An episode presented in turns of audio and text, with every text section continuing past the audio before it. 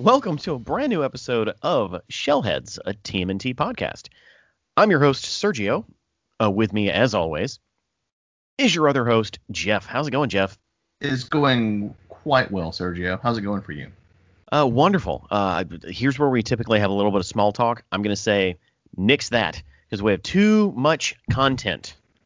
It's a, it's a beefy baby. Yeah, we have, we have a lot to talk about, so let's dive right in. What is our first segment, Jeff? It's time to see what's in your box. Fantastic. Yes. Uh, so so uh, as listeners might recall, a, a couple episodes ago we uh, talked about Bebop and Rocksteady, and I, I should I should know better than to do this, but as as soon as as soon as we recorded that episode, I was like, let me go see what Bebop and Rocksteady stuff I'm missing. And turns out there's a lot of things that I'm missing. Like I I don't have the original two uh, action figures on card. I probably should. Like you know, have school, all of the other school? main characters. What was that? Like old school, old school original 87 versions? Yeah, yeah. And they're not cheap. Like I, no. I was yeah, I was on eBay. They're like $176 each. Now, are they the soft head or plastic head? I don't probably probably plastic. I don't know. Okay. Because the the soft head was were the first run. Yeah. Uh I didn't buy those, but what I did buy is uh, the the we, we talked about the two classic uh, classic collection like uh, releases from like 2011 or 2013 or 2009 or something like that. The ones uh, where they were like jacked and ripped. Yeah, I bought both of those. Those were heavy. Yeah, those are beefy figures. Like they're yeah. they're really cool. You got uh, all the muscles in there.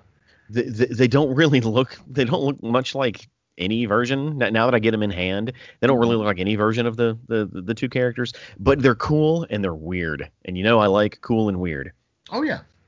Uh, in addition to that, I also uh, realized I didn't have the Bebop and Rocksteadies from um, the Nickelodeon show. Oh. For some reason, I just never got those. Uh, so I went. Too what's that? Track down. No, well, they're harder than you would think. Uh, it's not like there's a whole bunch of them on eBay. I think I found like two or three of uh, who did I get? I got I got uh, I got Rocksteady in the mail, and it's of course on card. You know, I wouldn't I wouldn't say uh, mint, but it, you know it's it's on card. It's new. Uh, it looks great, and that's a cool looking figure too. Yeah.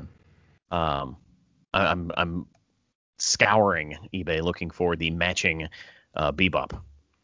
The thing is, is those were re-released a couple of times, uh, and, s- and, some of them have slightly different paint jobs, so I got to make sure I line it up with right. the one with the Rocksteady that I bought. But that's uh, the only other thing that I got uh, is my my pre-order from Entertainment Earth came in. Cool. Uh, the one with the giant Krang Funko.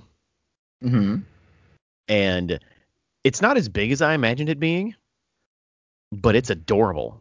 You imagine it to be like a big fig? Yeah, it's not like a giant, like huge fig, but it's it is definitely the you know how Funko has like three different levels of size. Yeah. It's it's the basically the oversized bigger one. Okay.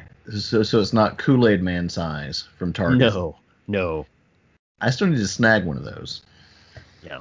Uh, but it's cool. It's cool. It looks better in person than it does on screen. So that's that's what's in Sergio's box. Shall we find out what's in my box, Sergio? Yes. What's in your box, Jeff? I also got my Funko Krang uh, Entertainment Earth pre-order as well. Oh, okay, cool, cool. So it's a safe bet. It was like, hey, we probably got ours at the same time. My other stuff that I've ordered, don't get me started. Don't, don't. I'm, I'm still waiting on packages. Dude, me too. Like there, there's one one Turtles book that I ordered two, three months ago, and it took like it was gone. It, it, it was in transit for so long. I had the seller refund me for it. Yeah. I got the refund and I bought it again, and then the one he sent showed up. So I did the kind thing and I wrote return to sender on it, put it back in the mailbox, knowing that I had another one coming in. Yeah. Yeah. See, nice guy Sergio, right? Yeah. It's been f- three and a half, four weeks, four weeks since So- I ordered the second one, and and I just assume it's coming media mail, and they just kind of throw that onto a truck and say when it gets there, it gets there. Yeah, because that's what's happened to two of mine. Well, at least one. Um. So, pretty, pretty hacked. Yeah, it's fine. It'll it'll get here. Yeah, It's, It's it's just not like I'm it's lost. It's just taking a while. it's just I'm impatient with packages. Well, pay pay for faster shipping. I did. You In didn't pay for overnight shipping. In one, I didn't pay for overnight shipping, but in one case, I was like, I paid for priority. I was like, come on. Uh, well, let's move on to news. and now it's time for the news. Uh, okay, news. Uh, what's our first piece of news, Jeff? We've got some action figure news uh, from uh, from NECA. We've got a brand new two pack featuring our boy Ace Duck and Mutagen Man from the 80s cartoon. Ace Duck. Like, it's cool. And It's cool that we're getting an Ace Duck figure. Like, d- don't get me wrong. He's got a But- gun. Ace Duck was in literally. He was. He wasn't even in the show. Show. He was in. He was on the TV Yeah. in the Turtles episode. In one episode. That's it. A and he's getting missed- an action figure? Well, yeah, sure. Wasn't he a mighty mutanimal at some point? No. No. No, he wasn't. Hmm. We haven't read that far into it, so I didn't know. Oh. no, he he was in the Galactic Wrestling Federation. He you know he he shows up in IDW at, at one point. But Mhm. if if these figures are based on the original cartoon, uh, dude was barely in one episode. Well, I mean, he did have an original uh, 80s action figure too, because I have it. Well, true, true. Yeah, but I get what you're saying. Like, Yeah. hey, you weren't on the show for a hot second. Yeah, like like these figures are based on the show. They're not based on the original figures. Yeah. uh, which I guess it, it leads me into the conversation about Mutagen Man. The, I, I follow a lot of Turtles boards, and when they released the images of the Mutagen Man figure, a lot of people were very unhappy. Really? Yeah, yeah, and and and like the what's his name, Gary or wh- whoever runs the the NECA page on uh, uh on Twitter, it basically said, "Look, dude, calm down. This is based on his appearance in the cartoon, not based on the figure that already exists." Yeah. Uh, because because I think the, the the big complaint was, "Oh man, how you gonna let you know, how you gonna let uh, what's that other action figure company?" Super Seven. yeah, how you gonna let Super Seven outdo you in the Mutagen Man department or something? And the Super Seven one looks like the old Playmates one, just like all of the Super Seven stuff does. Yeah. You know, for better or worse, that's what they're going for. And NECA's looks exactly like his appearance in the TV show, As it should. As it should, because that's what they're trying to replicate. It, it's it's just I saw so many people say, "I'm gonna pass on that one. That one's ugly." Man, it he looks ain't terrible. supposed to be pretty. He's a mutagen man. I wonder if he actually holds water. Ooh, that's a good question. That's a What good if he has little body parts floating around on his inside? Oh man, that was see that was always fun to me. That was just cool. I'd put him in the freezer and let let the You- water on. The, You're a psycho- Yeah. a psychopath, man. hey, I only did it like once or twice. It's gonna freeze my mutagen, man. Yeah, it was pretty cool. He's fine. He's fine.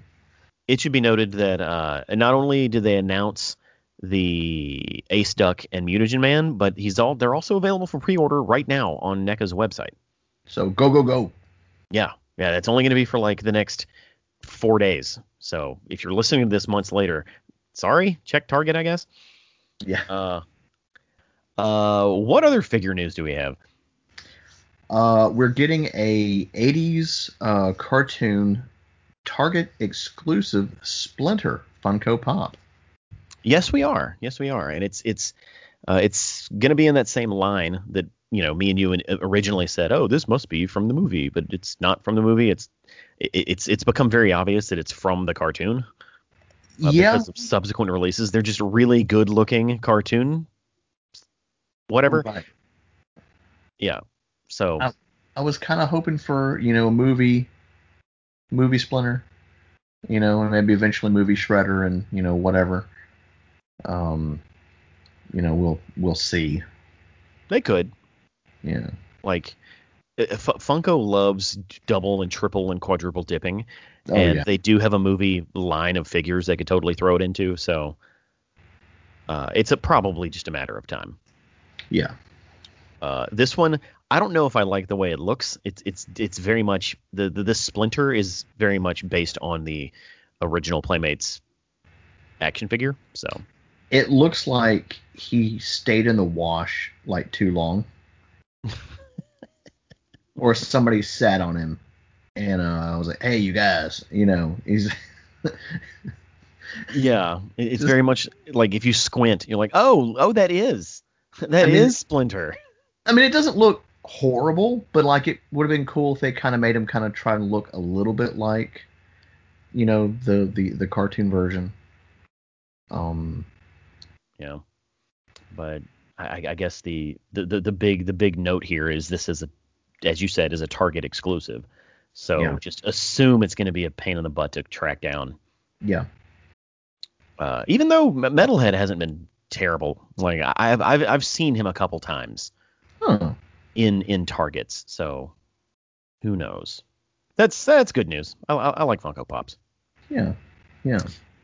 Uh, I'll take the next piece of news. Okay. Uh, hey, you know how we're watching all of the rise of the Teenage Mutant Ninja Turtles episodes when me and you, uh, you know, trying to binge watch these things before the movie, uh, the Netflix movie comes out later this year. Mhm. Well, uh, now anyone who is subscribed to Paramount Plus has the opportunity to binge at least 20 of them. yeah, there's what? There's supposed to be like what? 26? There's there's like 26 in the first season, and then there's like 13 in the second season, 12 or 13, Mhm. depending on how you count those things. Yeah. Uh, so why they're missing what 18 episodes or 19 episodes is I don't know. It's weird. Yeah. Maybe they're waiting to see if it's popular, but I'm like, hey, you're losing nothing by putting all of it on there.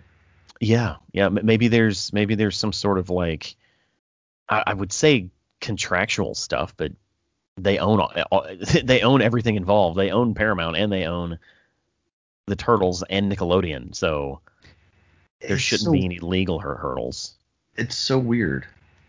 Unless it was contracted like to be on another streaming service or something. Or, know or or, or if like there was a, a, a contract with the actual creators of the show that there was like uh exclusivity to television for the first eight, 18 months or something Yeah. you know and that would be weird that would be real weird to do but you know stranger things have happened Yeah. Yeah. uh so uh, go watch it, if you if you have paramount plus and you are listening to this go watch some rise Please do. Like We're not- like that's a Venn just- diagram that I that I'm comfortable like vouching for. Yeah. Like we're not just saying that. Like, you know, the show gets a lot of hate. I see a lot of hate for it on social media. And it's just a lot of people out there just hating on it to hate on it. And if you really, really give the show a chance, I I guarantee you will have a good time. Just shut your mind off and just sit back and laugh because that's what it's there for. Yeah. Don't I take agree. don't take it too seriously because the show doesn't take itself too seriously. Yes, yes. Uh, let's see. The last piece of news we have here, the last piece of real news. I'm sorry, I'm being such a stickler for what is and isn't news, but we'll get to it. The last So piece of real news, I, say from my my soapbox. Uh, somehow uh, the character descriptions of the new Turtles movie leaked. Yeah. There's like character breakdowns of the Seth Rogen produced uh, Turtles movie, Mhm. and um, they they go into detail as to who these characters are. as if we didn't know by now. Well, Yeah, yeah. I'm sure it was something that wasn't supposed to like see the light of day. Hmm. Uh, it was probably like an in-house character Bible type type thing. Um, did anything stand out in in these descriptions? Um, I would say maybe the descriptions are a little bit more fleshed out than we've maybe seen on screen. Mm-hmm. Um, I mean, it, it, it very much defines the roles of each of each of the turtles. Um, Yeah.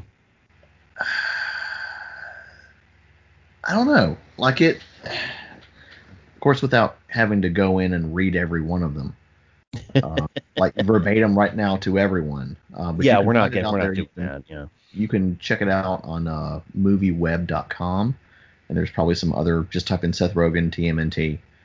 I think the the one thing that stands out for me uh, is Michelangelo. So you, you being a Michelangelo guy, Yeah.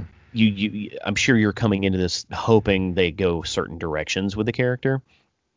And in this description, he is described as the goofball, right? Mm, But nowhere in this description does it say he's an idiot. yeah. It doesn't say that he is stupid or anything like that. He it, it says more more basically the description is very. And it, it he's like the uplifting turtle. He's the, the the the one who loves living life. Yeah. And that I love that version of Michelangelo. hmm As much as I like the oh he's an idiot shtick that they they they, they tend to lean on, uh, I really do like him just being the the heart of the team. Which is very much the IDW version. Yeah, yeah. which I want because as again to to kind of echo what you just said, I love like the 2012 Mikey, all of that. But when it the dumb goofball stuff, it's it's it's overplayed. I'm tired of it. I want something fresh and new, and I want him to just be serious when he needs to be serious, and funny when he needs to be funny, like like he was in the first movie um, and you know, and so on and so forth. Yeah, yeah. Uh, the, the the only thing that I would say about th- these is this is clearly pulled from like a like a casting sheet, Yeah, uh, and it's every every turtle has the note that they are you know a voiceover for a lead character, and it can be any ethnicity, hmm which is cool. yeah, They're they're, they're not shooting for like all white dudes, you know, yeah. or just- you're gonna- let's do- half of them have to be black. Like no, it's just whoever fits the role is is what Yeah. I'm is the way I'm reading this. I really want it to be kind of like it's always been in these films, unknowns, instead of like a celebrity or or you know whatever. But again, like as long as it it is in service to the characters and the voice fits. Yeah. There's been some iterations where they just don't as as much, hmm but you know, I'm not gonna say which ones. But Seth Green. Um but Seth uh, wasn't Seth Green wasn't that bad. He wasn't he wasn't nearly as bad as but it was he wasn't was nearly as Seth, bad Seth as being I was like, I know that's not Leonardo, that's Seth Green as a turtle. Somebody he, he got him, better. He got better as the seasons went. you know. I'm just saying Uh, I'm not hating on Seth Green. I'm just like uh, out of all the people, you know. Look, look, Corey Feldman was way worse. I think Corey Feldman was better than. he was a, such a trash Donatello, man. Come on. Come on, Come on. come on. Uh, let's move on. Um, That does it for real news. Let's talk about. See, mm, just hate, just hating, just hating out there. what do you, Stop- what do you have to say about Shredder's Revenge? Because we know that's a game. We do know that's a game. Uh, What could we possibly have learned this week? well, uh, it was uh, Nintendo's uh, indie uh, mini direct, and um, some more footage was shown. Uh, they're still kind of keeping stuff, you know, you know, kind of kind of short, sweet, and to the point. They're not giving away a lot of like, oh, in you know, showing you different levels, showing you different bosses, stuff like that. Um, we got to see the turtles in action a bit more. They're they're a lot faster, more agile than they've been in previous games. Mm-hmm. Um, we got to see their super moves. Uh, probably my favorite is when all the foot are around Michelangelo. He does the freaking animation from the opening of the '87 cartoon. You know, swatting away, you know, all the weapon, you know, items that are getting chucked at him with his nunchucks, which is Mhm. great. That's a great crowd like dispersal move. Um, Donatello goes all twister on everybody, hitting them with a bow staff. Uh, Raphael does the same thing with his sais out, and Leo does some kind of like weird twist in place, multiple, you know, slasher cut attack. Um, and we get probably shown one of the best things in this trailer, Bebop TV. I didn't even notice it the first time I watched it. like there's so many little touches and, and, and, and special things in this game that you can tell these guys are really just huge diehard fans. So like just to give you a breakdown of, of Bebop TV real quick. Jazzercising with Bebop, um, cooking with Bebop. I think that was either selling you insurance or I'm a lawyer. Be- was like from the from the law offices of Bebop and Bebop. Our cases are rock steady. Wait, Um, th- isn't this just like on TVs in the background? Yeah, Like, okay, that's because it's it's leading up to something. Then we find out that he's he's taken over Channel Six. do we do we, do we learn that? Is Yeah, yeah, it's shown Oh. like he's in a freaking business suit. And I'm like, what? This is he's got no, no. I mean, do, do, do, like, is there a payoff? Like at the end of the thing, is he in a business suit fighting? You don't see him fighting. Yeah, but I'm assuming he's like probably the final boss in that stage. It's possible. I, Yeah. it's it's hard for me to take any of this stuff seriously because Yeah. it's it's just footage of a video game. Like I mean, that's all it is. I'm, I don't care. I'm excited. It's just footage. I don't care. We get a little You're allowed more, to be excited. I, it's yeah, just it's a little bit more of it. uh, the, the the key news takeaways from this is that it's going to be available on Switch, which we kind of knew. We assumed that was going to be be the case. Yeah, and it's Uh, coming this year. This year is the real news here. Yeah, Yeah. Shredder's Revenge releasing this year, which there's still a lot of this year left, but There is. but hey, I, I would assume around the holidays. Yeah. Or sooner.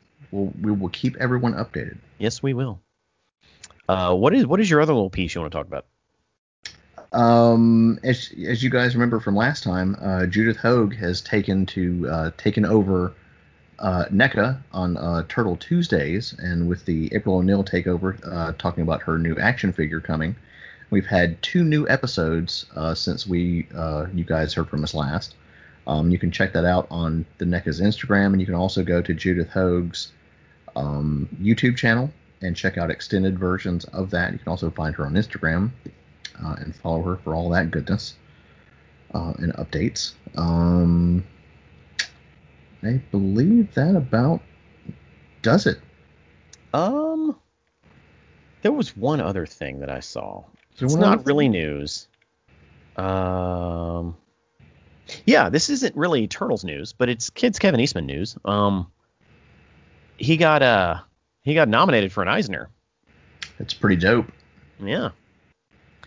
I don't even know what an Eisner is. I was like for the excellence of like you know of working in you know the comics medium, I believe. Let's see. Uh. it's a, yeah, the Will Eisner Comic Industry Awards. Okay, cool. Cool. Yeah. Yeah. So so congratulations to Kevin Eastman for being nominated for an Eisner. Hopefully you win it. I hope so. That'd be cool. That would be cool. I guess that does it for all of our pre-show stuff. Before we get to our main topic, we're going to take a quick break.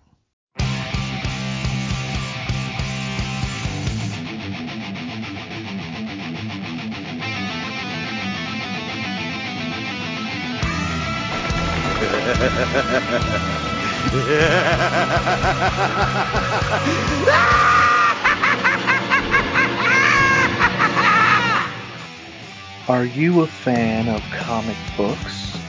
Are you a fan of comic book villains? Well, join me, Russell, as we take a walk on the dark side with Tomes of Evil, the podcast dedicated to discussing, analyzing, and overall glorifying the villains of Marvel Comics, DC Comics, and all your favorite indie books. Tomes of Evil, a comic book villain podcast. Jeff, what is our main topic today? We are diving back in to my favorite uh, comic iteration of the Turtles. We're going back to IDW, baby. like I, I always ask you that, like it's some sort of hidden secret when it's literally in the name of the episode. But whatever, doesn't matter. IDW. For for this episode, we read issues 29 through 32, uh, the Shredder Micro, Utrom Empire 1 through 1 through 3, or the whole miniseries, and the 2014 annual, written and uh, drawn by Kevin Eastman. hmm Uh, bef- what, do you have anything to say before we actually dive into the, the, the issue the issues themselves? I couldn't put them down. You you couldn't put them down. No. That's good. That's good to know. Yeah. uh, it it, sh- it should be noted that all k- kind of everything that happens in these issues kind of happens all at once. There's a lot to take in. Yeah, because because because in essence the, the the the main run, the 29 through 30 32 is the that's the Northampton arc. And while the Northampton arc is happening, Baxter Stockman and the Fugitoid are going through this whole other adventure with Krang, and we're learning all about the history of uh, the Utroms and and the uh, Triceratons. We cue this like buddy cop music, like 70s style, like.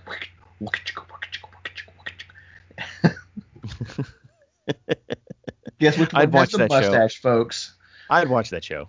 I would too. The Flyman and the Fugitoid. Well, he's not. he's not yet, but hey, Actually, that that's a really good. The the Flyman and him not be a fly would be a really good like callback. yeah. Somebody out there draw that. I want to see that, and and give the Fugitoid a mustache too. yes, like thick bushy mustache. Yeah. And aviators. And Mirrored, of course. this, the Fugitoid wearing aviators is really funny. Like basically just have both of those characters acting out the events of the sabotage video by the Beastie Boys. Oh my God, yes. Yeah. Uh, okay, let's jump into the or the first book of our run, uh, which is actually the Shredder Micro. What a cover that is. Oh yes, yeah. Uh, the thing about the Shredder Micro is it kind of stands on its own. Like mm-hmm. uh, it, it it was released at the end of the giant arc that we just read, um, like last time, the uh, City Fall arc. hmm So like it doesn't really tie into that. It just kind of gives a backstory to Shredder as a character. Uh, at least the, the Shredder that's in this version. Yeah. So as usual, I'm not going to hit every plot point here, um, but I'm just going to give an overview of the book itself. And this one is basically Kitsune. Is that how you pronounce her name? That's what I, I've always assumed. Yeah.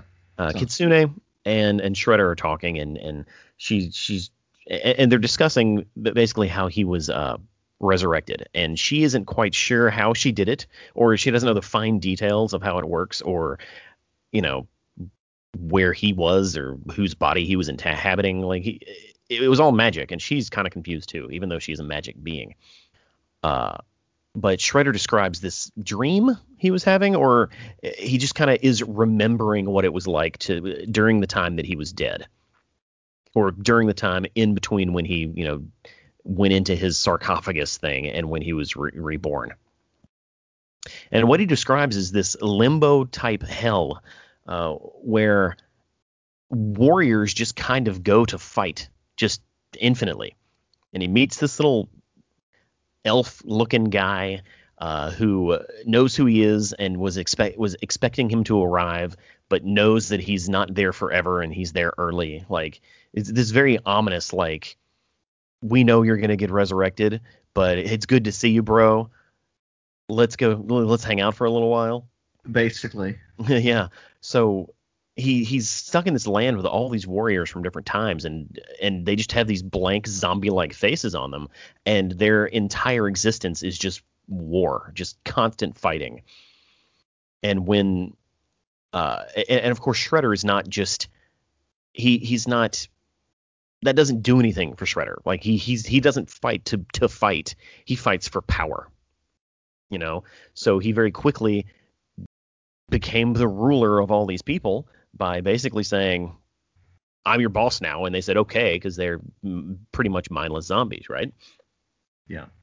Uh, he fights his way to what I'm just going to call is, is the home office of this this this limbo land thing, uh, and he kills the, the the samurai looking guy who is running the place, only to find out that That he's his own father. pretty much. He kills the samurai guy and he, and he finds out that oh it's actually Sh- it's shredder. It's him in the future like an old version of him.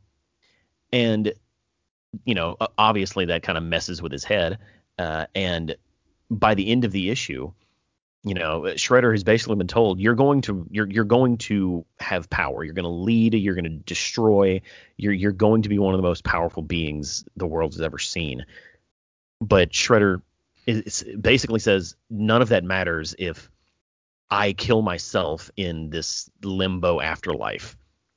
So I'm going to become so powerful that when that point in my life comes in limbo, I will kill my younger self and I will be the ultimate being. Or basically, he wants to conquer everything, including the afterlife. Yeah. Yeah. Uh, it's a very fascinating window into Shredder's psyche because all of this happens in like flashbacks or or memories or dreams or, or it's just just this this this uh they they, they, they, I don't want to say inconsistent but it, it's just it's consistent in that we don't know exactly what it is. It's either a dream or a flashback or or or a memory but either way this is what's floating around in Shredder's mind, and it's part of what's driving him uh, and creating the the evil man that we all know. Yeah. What did you think of this issue? I really enjoyed it um, a lot.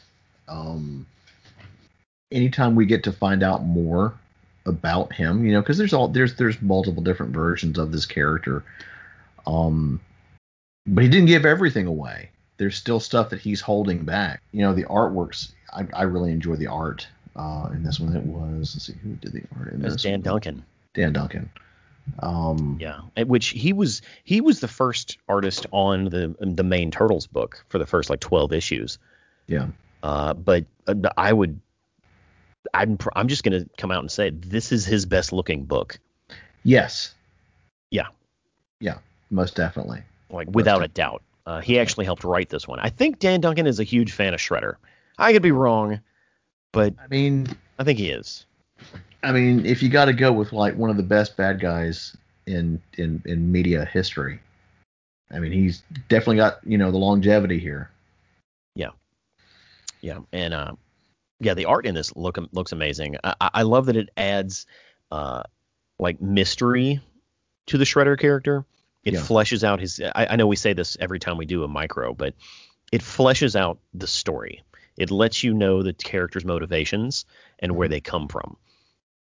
And it's not just a one-off like, okay, well we got you know we got to you know we got to put out X number of books this month, and it's not that. It's everything in these books. It's all in service of the story and the characters. hmm So I'm never. I, I haven't really found one yet that I just didn't enjoy on some level. Yeah, yeah. Uh, and and specifically this this uh, this limbo world that was- that's introduced here comes back later, uh, and and kind of plays uh, a big part in a in a Shredder specific uh, miniseries that I'm not even going to mention the name of because that kind of gives away like spoilers and stuff. But I have an idea, but we're not going to tell anybody. Right. Uh, I dig this. You know, you know, I'm not a huge shredder guy, but the reason I'm not a huge shredder guy is because we usually don't get these details. With Yeah. these details, shredder is in, infinitely more interesting. Yes. Yes. Instead of So- being one dimensional. Right, right. Let's move on to issue number 29. 29. 29. This is uh so so this is following the basically the escape from New York after the events of City Fall. Uh, to to kind of throw out a reminder here, the, the the City Fall arc is the arc where Leonardo is brainwashed by Kitsune and the Shredder, and basically becomes Shredder's second in command. Uh, this arc here deals with the fallout from that, uh, and also doubles as their Northampton arc. Uh, because every good turtle story has a Northampton arc. Am I right? You are right. Uh, Kind of makes me want to go on vacation to. I I want to I want to take a picture outside of Northampton, like like you know like the exit sign for Northampton in you know whatever state this is in, Massachusetts. Is that We got to get a van. You got to do Yeah, get- get get a get a VW microbus and park it next to the Northampton sign. I don't know if we want to go that retro. So some changes, I guess, need to be announced up front here. Uh, while the book is still being written by Eastman and Waltz, uh, this one actually has Bobby Curnow credited credited as a, a, a writer. Typically, he's just the, uh, the the the the editor and producer of the entire thing. So Yeah. this actually says that he has has a story credit. But Sophie Campbell, this is the first issue where she has art basically art control of the main book. And I have so much to say. You have so much to say. I have Okay. So much to say. Do you want to say it now? No, I want to save it. I want to Okay. save it. So, issue number 29, uh, it starts with them arriving in Northampton. Uh, and the, the the situation is uh, Northampton, the, the farmhouse that we all have, you know, have grown to love, is in this story owned by April's parents. And it's kind of on the same property as their actual house in Northampton. It's, it's kind of a you you can stay in this barn, just don't make any noise because we don't want to alert my parents who are in the real house. Yeah. Which is kind of uh, like that's realistic. Usually there's not just an, an abandoned house that they can live in.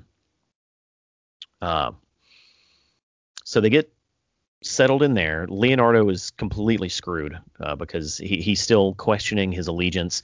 He doesn't really understand what happened to him, but he feels bad for his actions, but doesn't feel the emotional connection to Splinter and his brothers like he used to. Yeah. So he's he's just very much lost. Uh, and and that and that kind of that's that's present through the entire four issues here. Mhm. Uh, very shortly after their arrival, uh, we find out that Alopex actually followed them. And if you remember from the last issue, Alopex attacked the Shredder. Like at the, at the, the you know the big moment at the very end, you know the big climax of the story, Alopex switches sides, and and we learn that that's because uh, of the events that happened in Alopex's micro, which was Sh- Shredder killed her family. Yeah. You know, which is a that's a decent reason to switch sides. I think so. saying. Yeah. Yeah.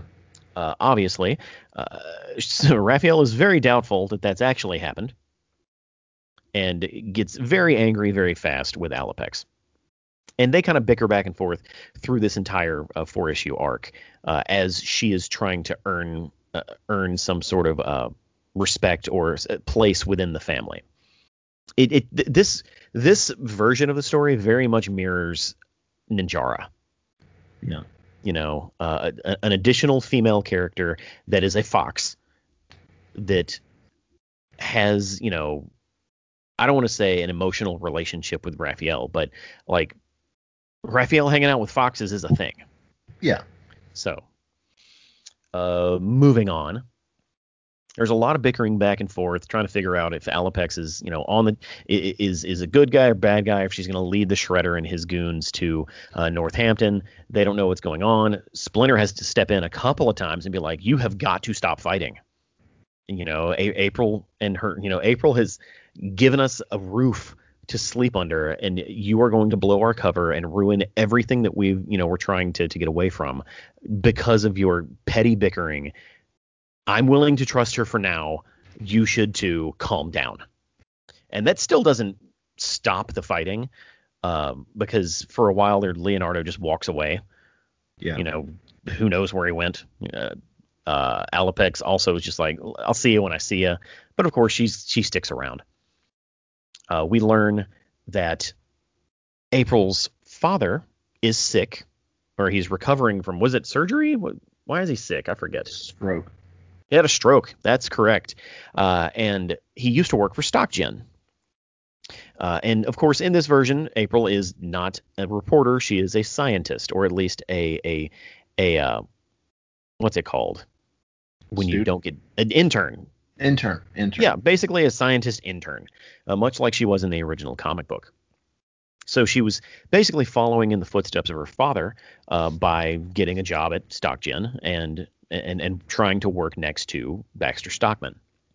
Her father had to quit because of the stroke. He just couldn't keep you know keep the work up, uh, and him and his him and his wife or April's mom uh, are now living in Northampton at that house, basically trying to get him through his recovery period. Uh, at this point, April and Casey are an item. Yeah. And April is introducing Casey as as such uh, to her parents. So th- that's a, that's a fun little wrinkle uh, to the story. Mhm. Uh, and we basically end the book with a lot of uncertainty. Uh, Leonardo is still disillusioned. Uh, Raphael is angry. Alopex is is is kind of just watching over the entire situation. Uh, did I say Splinter is injured? Yeah, Yeah. I said that already. Yeah, it's it's it's very much a a team that's broken that needs to heal, uh, both physically and emotionally. Jeff, what did you think about issue 29? Oh God, man.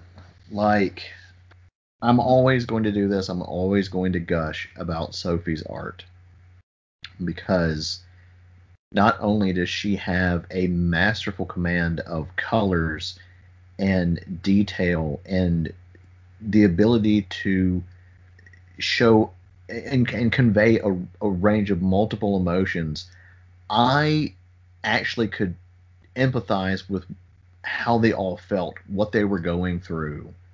I haven't felt that like with any other books. Like it just completely pulled me in. And I I never get tired of her art. She is my number one favorite Turtles artist. Oh, wow. Period. Okay. Like at least for the IDW stuff. Okay.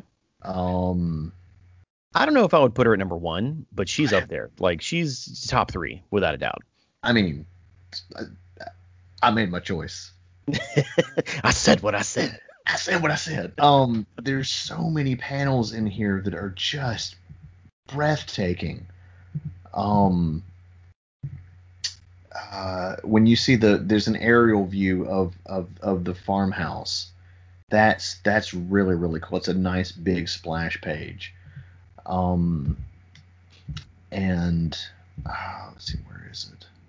And then at the end of the issue, where you see the turtle, you know, it's nighttime. The turtles are going to sleep. Leo's out at the lake, and then that last shot with Alopex just kind of behind a tree, looking just the lighting. That man, I got to make that a wallpaper or something. Uh, it's Mhm. just, oh, man, It's it's so good. it's so breathtaking.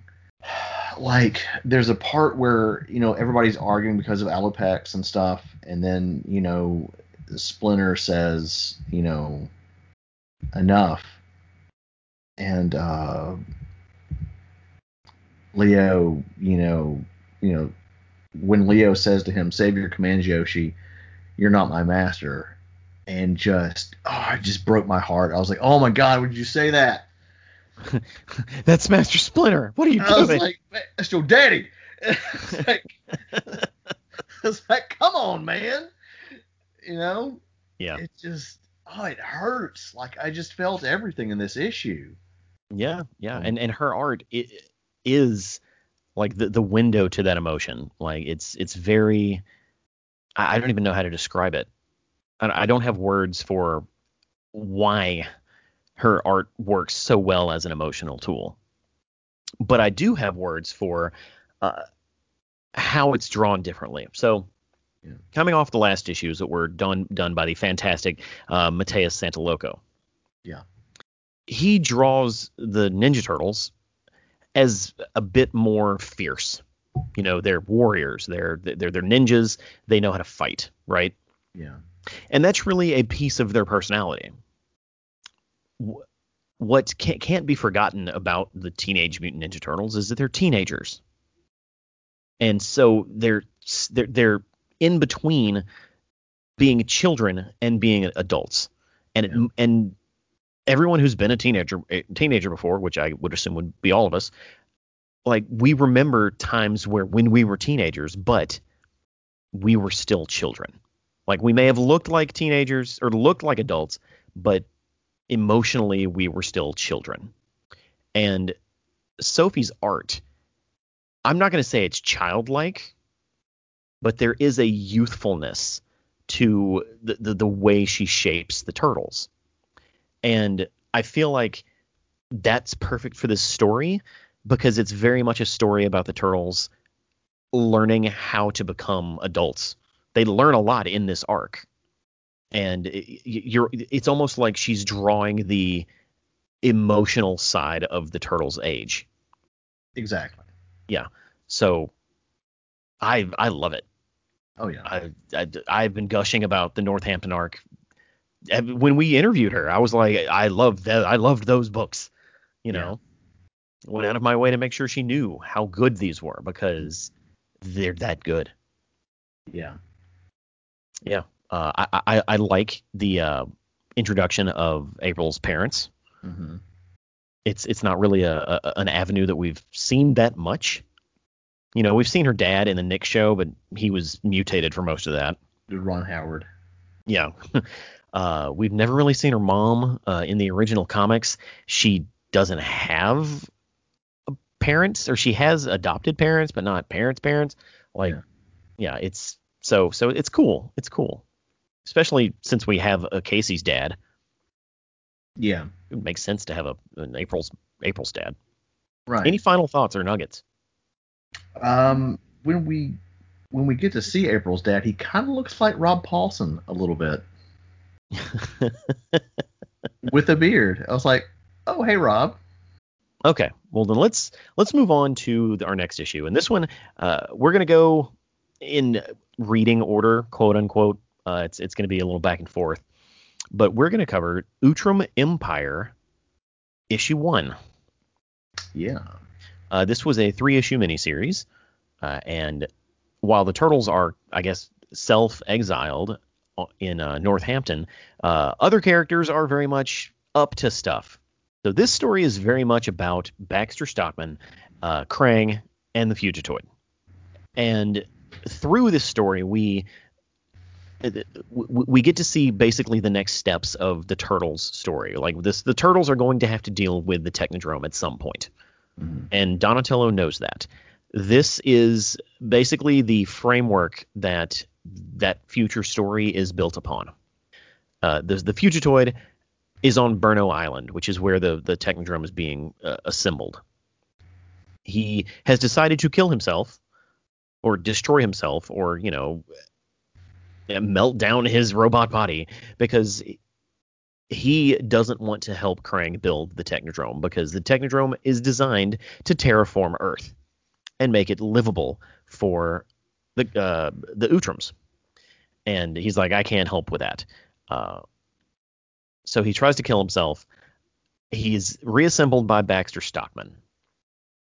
Uh, simultaneously, there t- a, a, a- another story is woven into this, and and that is basically the story of how Krang became the leader of the Utroms Mhm. and their relationship to the Triceratons.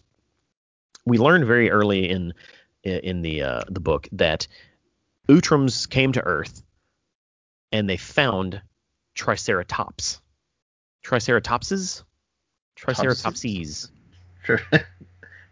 Uh, they, they they found the dinosaur, the It's Triceratops. Triceratops. Yeah, uh, t- took the DNA and created the Triceratons, uh, and created them as this warrior uh, species, and use them because they're nearly indestructible because they're giant and you know made of dinosaur. yeah. Uh, and they used the might of the Triceraton army to conquer world after world after world, uh, very much uh, like England did their, you know, colonizing, just showing up to a planet, taking it over, moving to the next planet, taking it over, not really caring for the details of how do we sustain this massive empire. You know, I had almost completely forgotten that that that that Britain took over other planets. Thank you for reminding. me. Yes, yes, exactly how the British Empire took over Mars. Good. Good. Okay. Yeah, yeah. I thought I was the only one that remembered that. uh, Baxter Stockman, it, it- back in present day, Baxter Stockman uh, reassembles the Fugitoid, not really knowing that this guy used to be Chet, who worked for him, Yeah. and not really knowing that the Fugitoid could help with the the the uh, the Technodrome, and uh, basically not knowing much about what who he just reassembled, right? Hmm. Uh, we also learn there, there's a lot of story in this, by the way. We learned that over time, the Triceratons are tired of basically being the enslaved military for the the Utroms, and they also realize, hey, we're bigger and stronger, and now we're pretty smart, so we're just gonna revolt uh, and and rebel and kill them, kill all of you.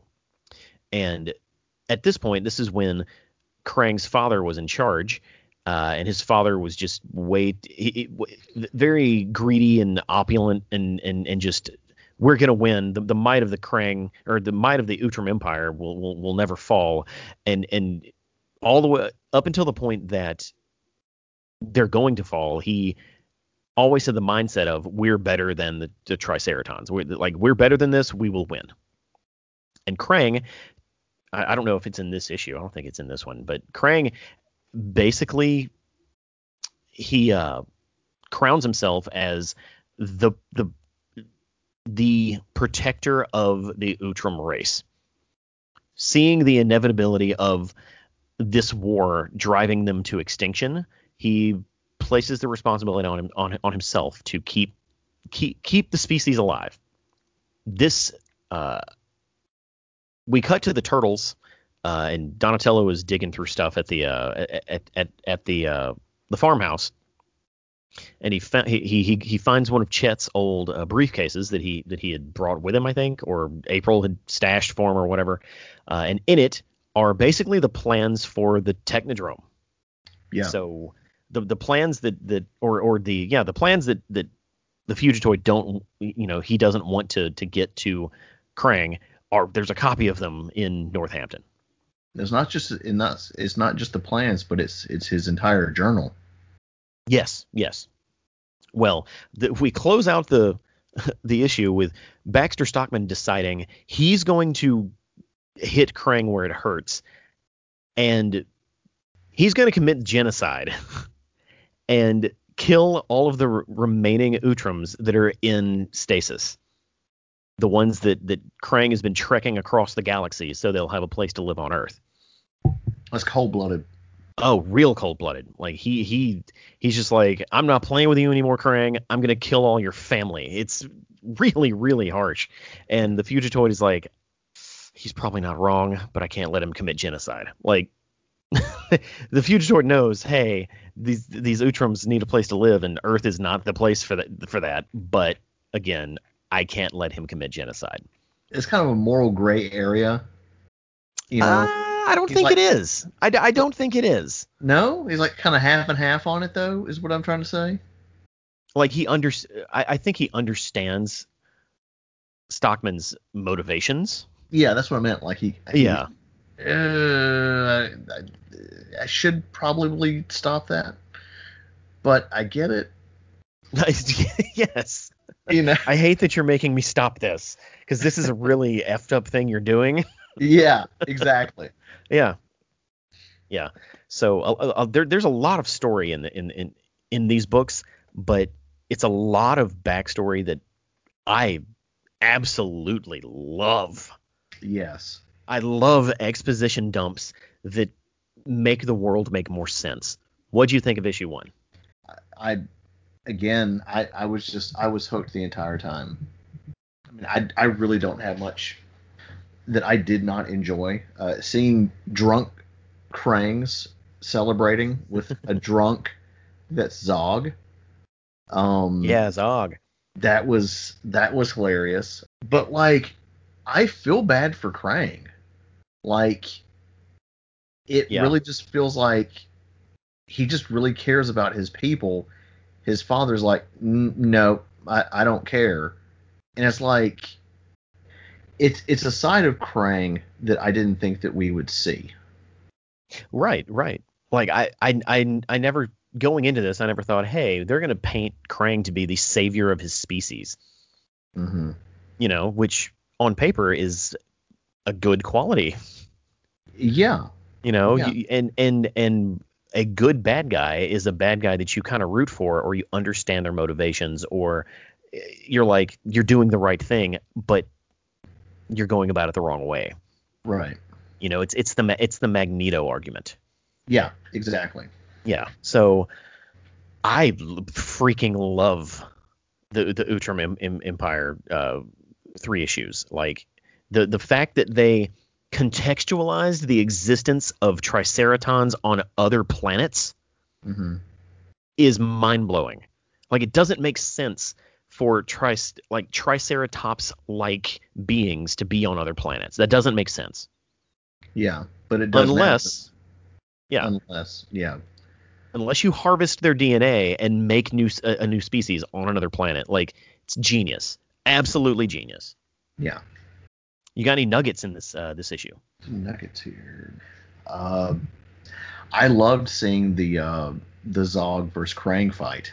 Like it Mhm. kind of goes back and forth between like, wait, what's happening now, and what was happening then, or Mhm. it's a it, that was a little confusing to me.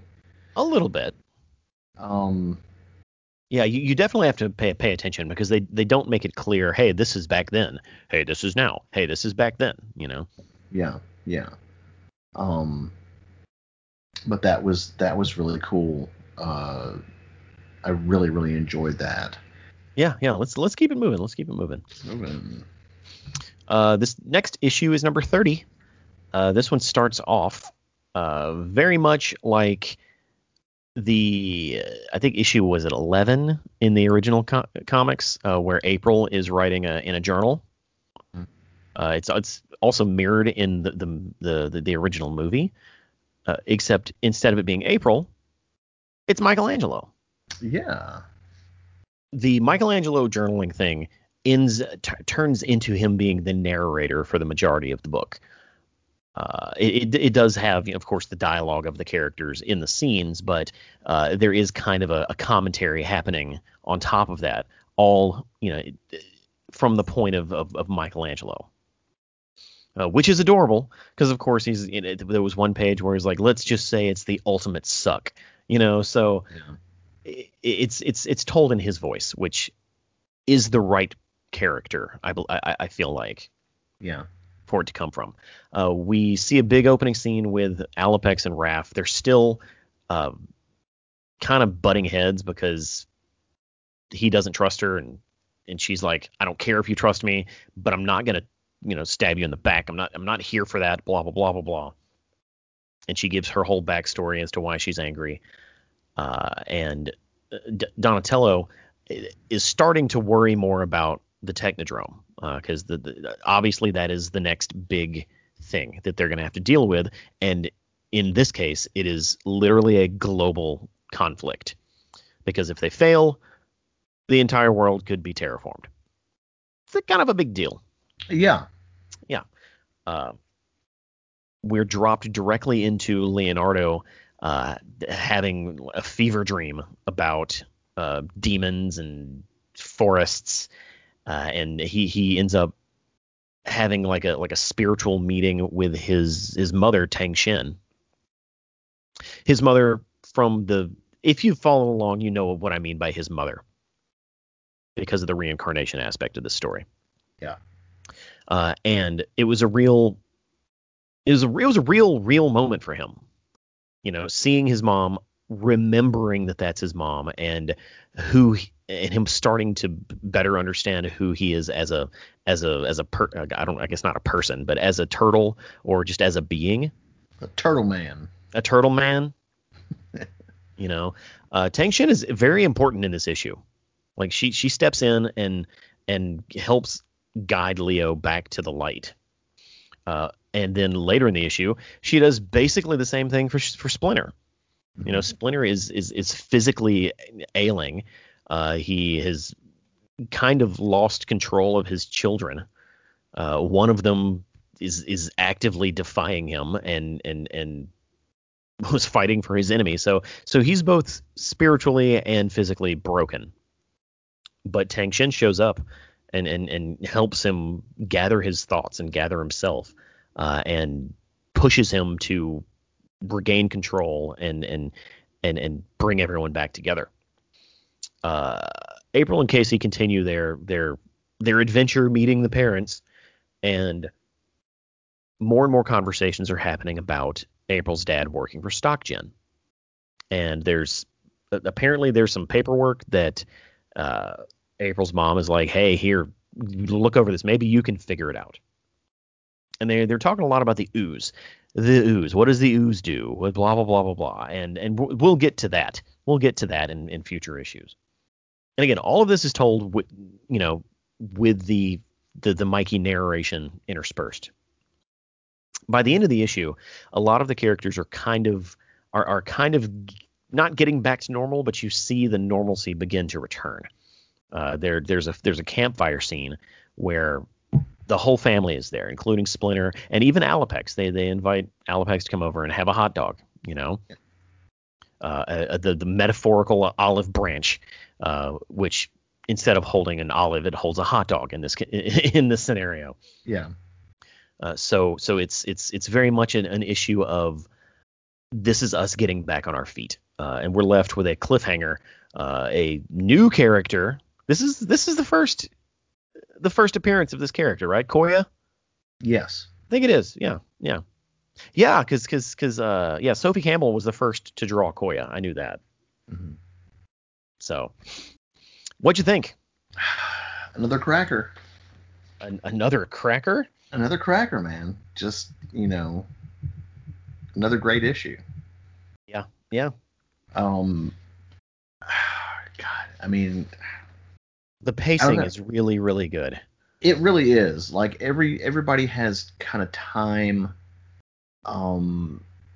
it- all the all the characters kind of given their equal you know moment. Um. And again, Sophie's art just shines so much, especially uh, in this issue, especially during the uh, the night scenes uh, Mhm. with you know the colors of like you know dark blacks and blues and just shading is just just really really nice. Yeah. Um, and you know I talked about the last uh, issue that she worked on. You know, just she's just so good at conveying emotions Mhm. and just you you feel what they're feeling, or at least I do. Um, Yeah. When they're upset, when they're sad, I mean, you can just you just you feel for these characters and what they're going through, especially Alopex. Um, having gone through everything that she's going through, and having to deal with Raphael, and she just gets to a point to where she had it, and she's like, "Look, you know," and that's that's really nice. Um, to see, and then finally Raphael kind of gets what happened, and um, you know, just for that, I would say for now, for that moment, he's kind of backed off. Yeah, yeah. Um, He, he's he, he's starting to empathize. yeah, yeah. Um, w- one thing that I'll give these issues, but and sp- very specifically this one, is and, and it goes back to pacing. Like in a lot of Turtles media, especially in TV shows, the action feels forced in a lot of scenarios. Uh, al- almost like they have to meet a quota. It's like every every episode has to have six minutes of action. yeah, You know, we got to keep those kids' attention. Well, with these IDW comics, that's that's clearly not a mandate. There's not a fight scene in this issue. yeah, You know, there's like there's a little bit of action in like the Leonardo stuff, but he's not fighting anything except his demons. Yeah, And it's just one page and it's self-reflective and overall the issue is a very quiet issue. and there's absolutely nothing wrong with that. Yeah, there's nothing wrong with that. Um, and it's it's it's a welcome change. It's it's it's a welcome thing that we don't get often in Turtles media. Yeah, and you know I me, I love action and of course pacing and stuff like that. And in some movies, if there's not much going on or whatever, I do tend to kind of lose focus.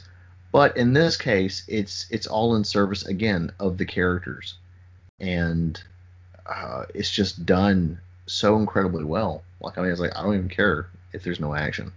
Yeah. you're engaged the whole time. That is correct.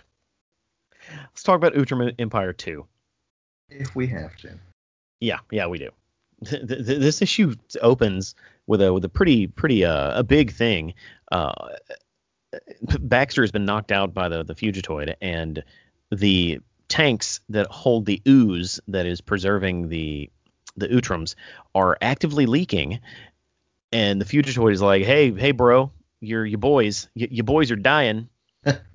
uh, to to Krang, and Krang's like, "What?" you know, don't distract me. There's a hurricane happening. And he's like, nah, bro, you're gonna want to see this. Uh, and and that and of course Krang springs into action to act to, to turn on the, the the generators or whatever to refill the ooze canisters. Uh, to yet again save his his species. Uh, in in the story in that's happening in Dimension X years ago, uh, we're we're we're seeing more of the the Triceraton and Utrom war uh, and how it's wearing down the Utrom just uh, civilization, and how there's really no coming back from it. Uh, the, the the only big thing that really happens in that story is Krang is held hostage by uh, Zog, gun to his I wouldn't say head, but gun to his brain, and basically say I'm gonna ki- one one step closer, I'm gonna kill this thing, right? and this thing, of course, being Krang. Uh, Krang's father, the king of the U- Utroms, is, he surrenders and gets Krang back. And then when Krang's like, "Why didn't you just let him kill me?" Like that was the key. You don't have to protect me like I'm your heir. And his father was like, "No, you're the future of the the the, the Utrom civilization. Uh, you are the future king." and that upsets Krang because he's like, you're not taking the species into consideration when making these decisions. You just don't want me to die because you need an heir. And like that is kind of an emotional breaking point for Krang, where Krang is like, I can't trust my father to lead us anymore. He's lost his way. The only thing that matters is the future of our race uh, which is a great way to end this the, the, the second issue of this this arc for you know for those characters. Agreed. Uh, as for the Baxter uh, Fugitoid Krang story, at this point, Baxter is pretty upset with the Fugitoid for knocking him out and not letting him uh, commit genocide. So he he sticks a flyborg on him. Uh, the Fugitoid very quickly bl- blows it up with a with a gun uh, and attacks Baxter, only reinforcing the, the the fact that we already knew Baxter Stockman is not a fighter at all. Uh, there's a scene with the turtles. We don't really learn much uh, in that scene, uh, just reinforcing that Donatello knows he has to help do something about the Technodrome. Um, Krang successfully turns the generators back on, saves his saves his people again. No, that's it. That's pretty much it, right? Yeah. Uh, and it it very much ends on a on a I don't want to say cliffhanger, you know, because obviously the two stories they're telling aren't over yet. I mean, technically he's on a cliff. But he is on a cliff. Why don't you shh? he just fell off a cliff. Yeah. but I, I feel like, as I said before, that this is the emotional turning point of the Krang character, and his actions in the present day line up perfectly with his commitment that he makes ages ago to his people. What'd you think of issue two? Man, this is just it's just get it's just getting better and better. Yeah.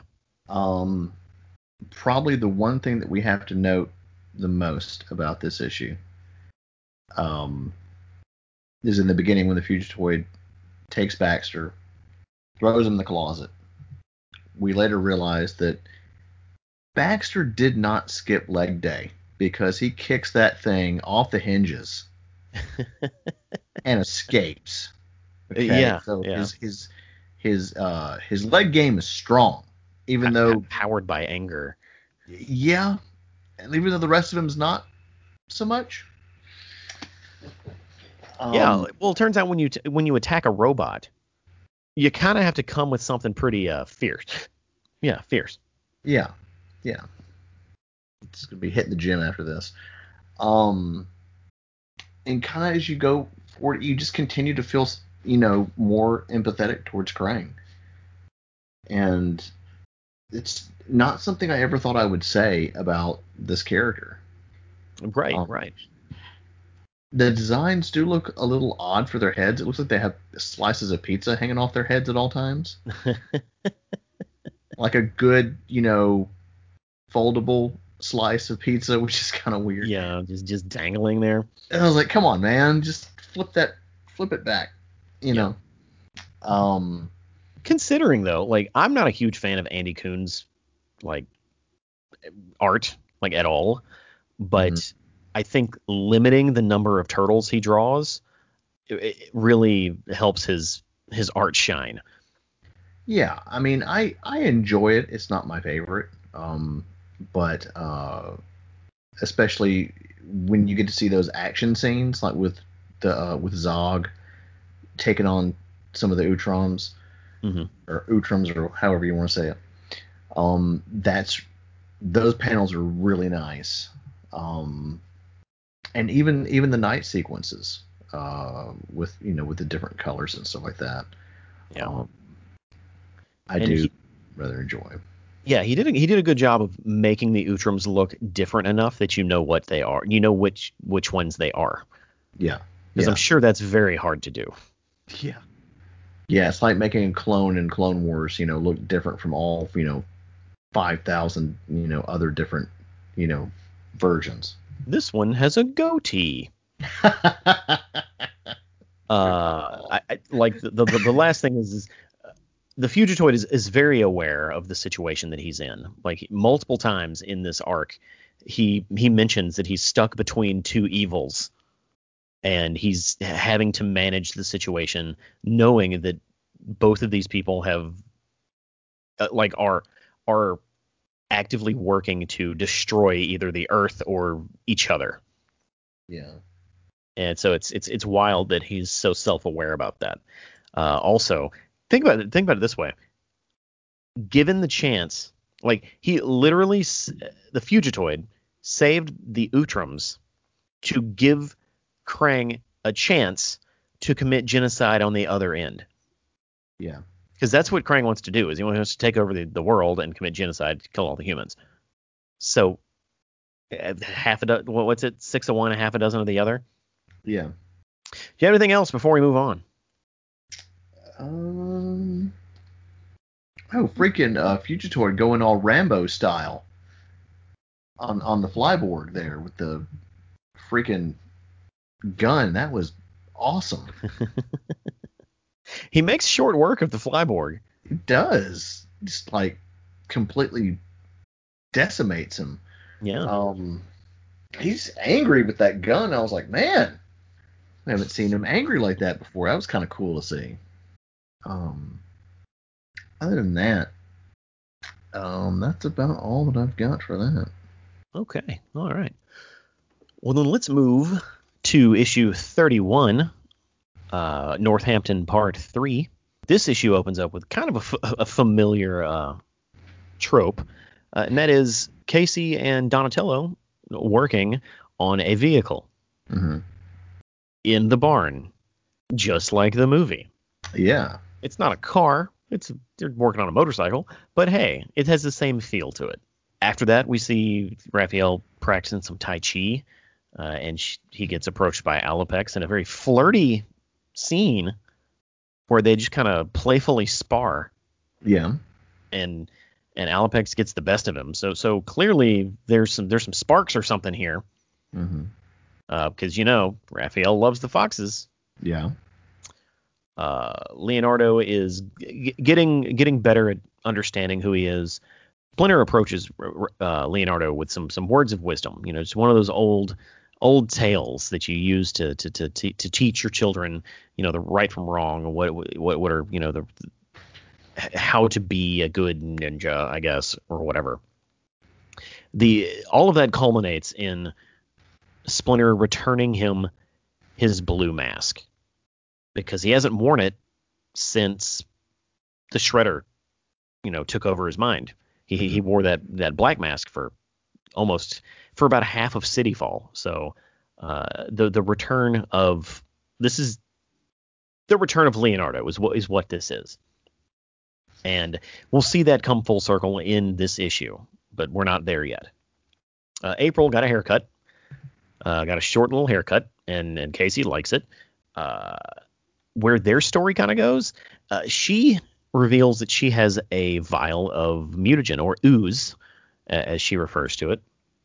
And this vial, uh, she's been studying it because she's an amateur scientist, and she believes that it will help cure her father. She holds on to that and she's like, I'm gonna give this to my dad. And that doesn't happen this issue, but it's coming. Yeah. Uh, the turtles are hanging out in their little barn eating some pizza, uh, and looks like sandwiches. Yeah, that's kind of weird. There's pe- maybe those are old pizza boxes. Maybe. Maybe they're just eating sandwiches. No big deal. And then, out of nowhere, from this through the ceiling, a brand new mutant named Koya, who is looks to be, is that a, an owl or a? That's that's a straight up eagle. That's an eagle. Got to be an eagle. Are we sure? I mean, look at those talons. There's yeah, there's definitely talons. Koya. Let me let me go. I've never even given two thoughts about what kind of bird Koya is. A brown falcon. Koya was Shredder's pet falcon. That Can't makes be a- sense. Can't be a blue falcon because that's copyright. Can be a captain falcon. Ooh. At least not yet. Nope. She hasn't been promoted. That's right. Uh, so she busts through the ceiling with a, a bunch of weird looking. Do we know what kind of foot ninjas these are? like foot Uh, assassins, I guess, is, is how is how uh, Splinter refers to them. Yeah. And we get the first big fight scene of this of this arc.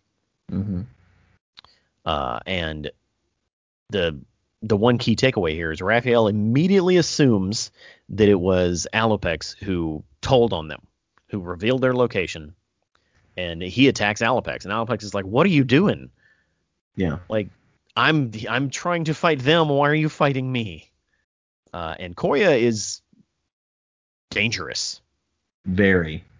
Like, yeah, just very very aggressive. Like Wolverine with wings. Wolverine with wings, yes, and angry. Well, Koya's very angry, Wolverine's always angry.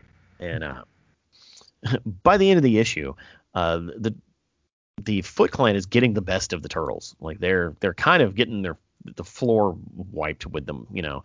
And Leonardo shows up, and this is the first time Leonardo has really fought the Foot, like straight up, since he had his you know since he was brainwashed and that final scene where he's like uh, where Koya asks are you prepared for the slaughter and then Leo just steps up and he says that's funny bird I was going to ask you the same thing just mmm so such a there's a lot of words I can't say on this podcast that I want to say about that line All the chills. yeah yeah it's like, like that's the line that gives you goosebumps as you close the book and you're angry that you have to wait another month to read to read the follow up. Yeah. So that's that's issue 31. What are your thoughts? You know, it's just getting better and better. I already said that, but it's again, it's just it's so hard to find any kind of like fault with these with these issues. Except April's new haircut. Not really a fan of the short hair. I like it. I like it. It's okay. It's a little pixie Okay. cut. It's fine. It's not my taste, but you know, that's okay. Yeah. It's not your Um, hair, Jeff, so Well, that's true. doesn't matter. That's true. That's true. Whatever. Semantics. Um, I really enjoyed the panels with Raphael and Alopex. And uh, again, you know, just Alopex's sadness throughout, you know, these issues where she just still feels like she doesn't belong anywhere. Of course, a lot of us have felt that way, you know, in one, at one point or another in our lives. Yeah. So I, I can I can relate, you know, to her in in that aspect. Um, but I I love their sparring. I love that you know that little flirtation. Um, I I, I want more of this. You know, going forward. Yeah. Uh, let's see. Um, I really like Koya. like I like the introduction of different types of characters in the sense of it being just like not what we're used to. So like I don't recall us ever having like a you know well we don't count Ace Duck. You say, Like if you can say, don't say we don't know anything out of, about birds. Yeah. There's definitely mutant birds. Well there are there are but um you know it's it's nice to see a different take. Um I was like where are they coming from? Are they mutants? Are they just you know what, what's the deal? you know, I'm sure we'll find out more about uh, Koya um, uh, as we go forward.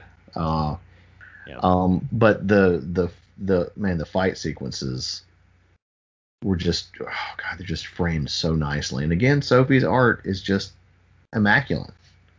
Yeah, Um, yeah. Where there's a there's a panel where um, Koya is is fighting the turtles and Splinter, and it takes up the entire top panel to where, and I love this about her art, where the the action just seems to leap off the page. Yeah. Instead of adhering to the panels, and that's not something that you really see a whole lot of. Um, and I really, really dig that. Yeah, yeah, uh, uh, yeah. I, I can't I can't agree enough.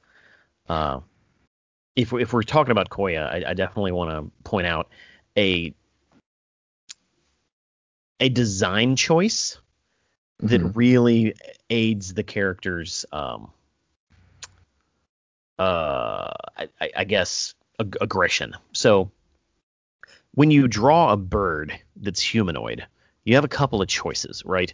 You could go Ace Duck style and Mhm. just have a humanoid bird with wings, or you can do what they did here with with uh Koya and have the wings be part of her arms. So like every time she punches or every time she, you know, swings her arms around, her her uh like her wings are always there. They're always in place. They're always monopolizing the panel and it really makes her seem very scary. Yeah. And I don't think it would be nearly as scary if she she just had a pair of wings sitting on her back. Yeah, because you see that a lot. Like the wings are separate from the arms. Yeah. Um, and I don't I don't really like that. I like I really dig this um this style. I mean, I get it for like the sake of like saving animation costs, you know, but that doesn't really work as well as it does with uh, uh with this. yeah, Yeah, I, I agree. Uh, you got any nuggets? I legit thought you were gonna say, "Well, she looks like she was a you know a member of the, uh, the Kiss Army." Uh, no, no, at no. some point. Uh, does a little bit. Um, Uh, you know, Koya, that juggalo looking bird. I really dig the Foot Assassins. They just look creepy as all get out. Those Their finger knives don't make sense to me, but you know, They- don't, but you know, whatever. we've seen dumber looking Foot Clan members. This is true. This is true. Uh, let's move to the grand finale of the Northampton arc, uh, issue 32. So, we talked about how there was no action in the Northampton arc. Well, they rectified that with part 4 Mhm. Uh, this this book, for the the large part, is a long action sequence. Uh, it is the the turtles having to deal with Koya and the uh, foot assassins uh, that have invaded the the barn, and we they they they, continue the the the Raph and Alopex ongoing argument of you know whether or not she's there to help them or hurt them. Uh, and of course, at this point, Raphael's like, "Nah, you called them." And so he he attacks her, and then uh, there's a reckoning later in the issue about that, uh, where uh, basically Alopex is like, look, I, I was worried they were here to kill me because they have every reason to want to kill me, just like they want to kill you. That's why I hesitated. That's why you know I was surprised at what they were doing. It, it's she was able to prove to Raph, hey, I didn't call them Yeah, and he immediately feels bad. he should. Big jerk. I don't care. I don't care. He's been he's being more jerky than normal. you're right. You're you're absolutely right. Um, the the the ruckus that is happening at the uh, at, at at at the barn has has kind of alerted Casey and April and her parents, and and so they're they're going out there to investigate, uh, including April's mom. Like April's mom joins them. Uh, it's fighting and there's fighting, there's more fighting, and then there's a beautiful panel with Raphael and Koya breaking through the wall of the of the barn mid fight. It's At- oh, God. Yeah, as April and Casey and her mom drive up in the the microbus. It it's oh it's that's that's a panel that you want to blow up and like have a have a print of. Oh yeah, and what's what's even more impressive uh, is the fact that the sound effect looks Yep. like splintered wood. Yep. Yep. That's ah so freaking cool. Uh, obviously, April's mom is like, "What are those things?" uh, and- karate lizards. Yeah, yeah, and uh, Koya then goes to attack April and her, you know, mom and, and Casey, and she and she's Uh-uh. yeah, she is very quickly met with a just joyous Michelangelo riding the, the, the motorcycle that Donatello and, and, and Casey was were, were fixing last issue, and just pegs Koya in the head. So Another beautiful panel. That's a that's a splash page that I want to see. Like like like printed out. It's so oh, it looks so good. it really really does. Um, but that was short lived because the motorcycle falls to the ground and it, it, like crumpled in a broken heap. Oh, it's totaled. Yeah, totaled. Uh, and then the re- real reckoning of the, the the issue, like so good, it's so good. Koya is laying on the ground injured.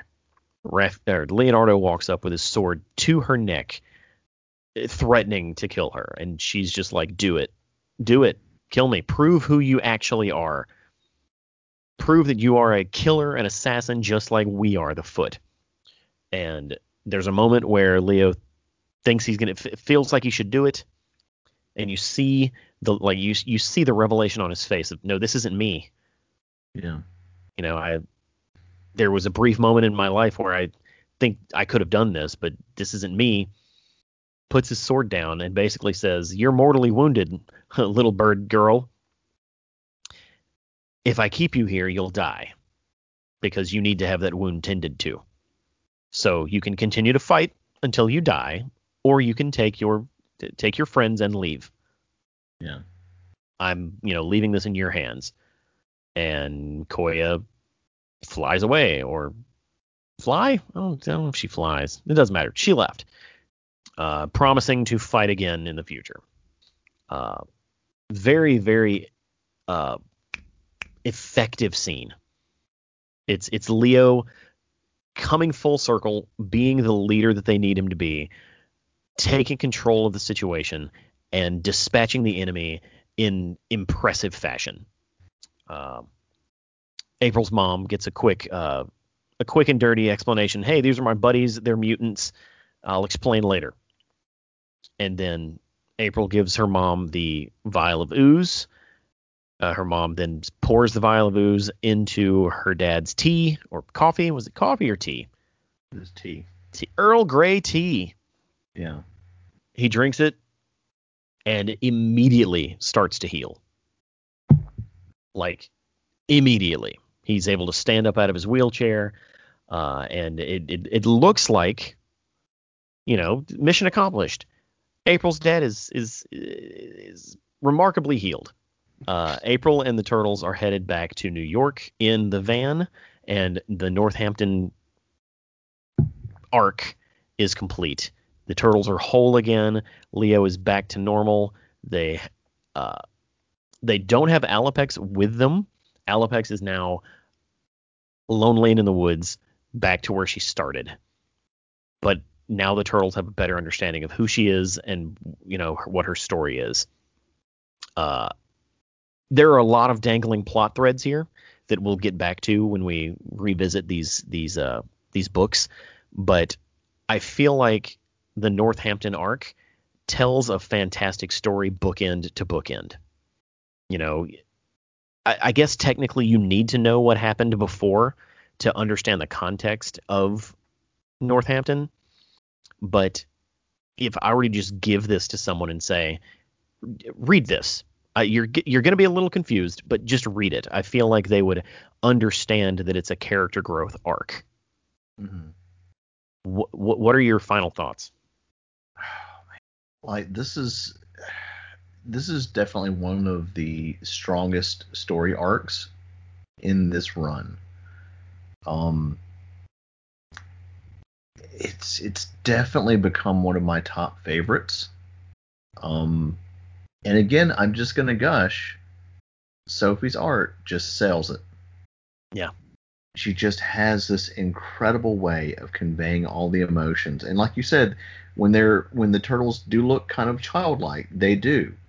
But when it's time to really get down to it and and fight and do all that stuff, you know, that also is conveyed. And of course, just the anger, the sadness, the hurt, all of that, it just, you know, it I feel stuff, Sergio. it just pulls me in. It's just like like Koya got her talons in me. I'm just I'm hooked. You oh know? yeah. Um, but again, just overall in general, this has just been a a a shell of a ride, and I I can't I can't wait for more. Um, especially from Sophie. Like I'm just I'm hooked. Well, good, good. She she does she she comes back for quite a bit, quite a lot of uh, art. So to this day, like I you know I'm caught up on this th- this this run, and to this day, the Northampton run is w- one of my favorites. Yeah. It, it might be my favorite, just start to finish. Mhm. Um, but yeah, no, no, it, yeah, it's it's absolutely one of my favorites. yeah. You know, it's this this is the this is the story because every time we talk about the turtles visiting Northampton, you every time I'm like this, I love it, I love it, I love it, and it, I do. You know, Yeah. it's always a good story, and this is the best of the good. Or best of the best. Best of the good, best of the best. Yeah, Yeah, Yeah. best of the best. Yeah. you know. Uh, it's when I read stories like this, it infuriates me that other people in my life don't read Ninja Turtle stuff. Yeah. You know, I don't have someone I can call up and be like, "Did you read issue 32?" Because nobody nobody's reading these. Well, uh, people are reading, like t- Turtles people are reading them, but people who are who would say, "Oh yeah, I love the Ninja Turtles," they're not reading this. You know, you could change that.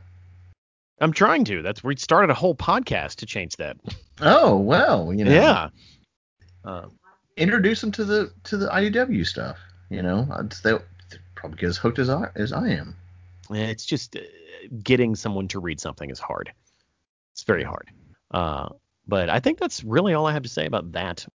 Let's let's jump to the next issue, which is Utrom Empire 3, the, the the big grand conclusion of this this little weird story we've been reading.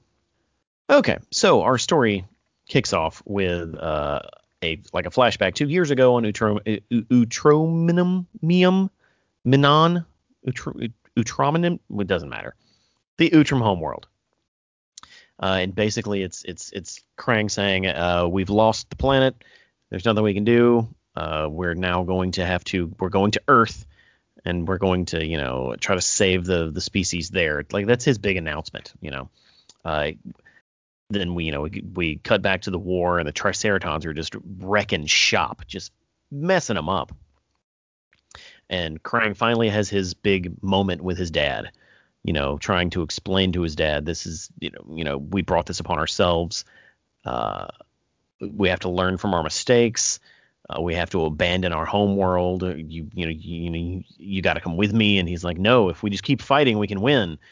And Krang is like, no, we can't. What are you talking about, old man? And the, the like the most valuable two panels are the like the last two before we abandon his father completely and it, I'm just going to read them. Uh, this is Krang talking. I've seen the cost of your pride, and I have no use for it. Not anymore. I could have you forcibly removed, but you're not worth saving. And in the next panel, he says, You're not even worth killing. And this is about his father.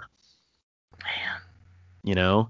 It- It's it's it's it's he really has crossed a line at this point. Not like a bad line, but he, he's he's crossed a threshold he can't come back from. You know, he's in charge now.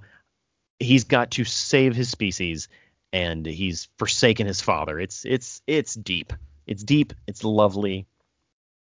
Um, we cut back to what's happening on Earth on Burnow Island, and uh, Baxter Stockman just feels kind of defeated. Uh, he is burning what I'm assuming is the Flyborg. Yeah, this is the Flyborg. Uh, and the Fugitoid gets taken into captivity.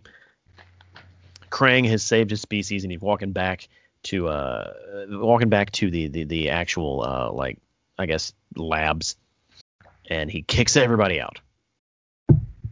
Uh, and then there's a there's there's a sequence here that I don't feel like is necessary, but it, Krang is basically explaining to his colleagues in the past.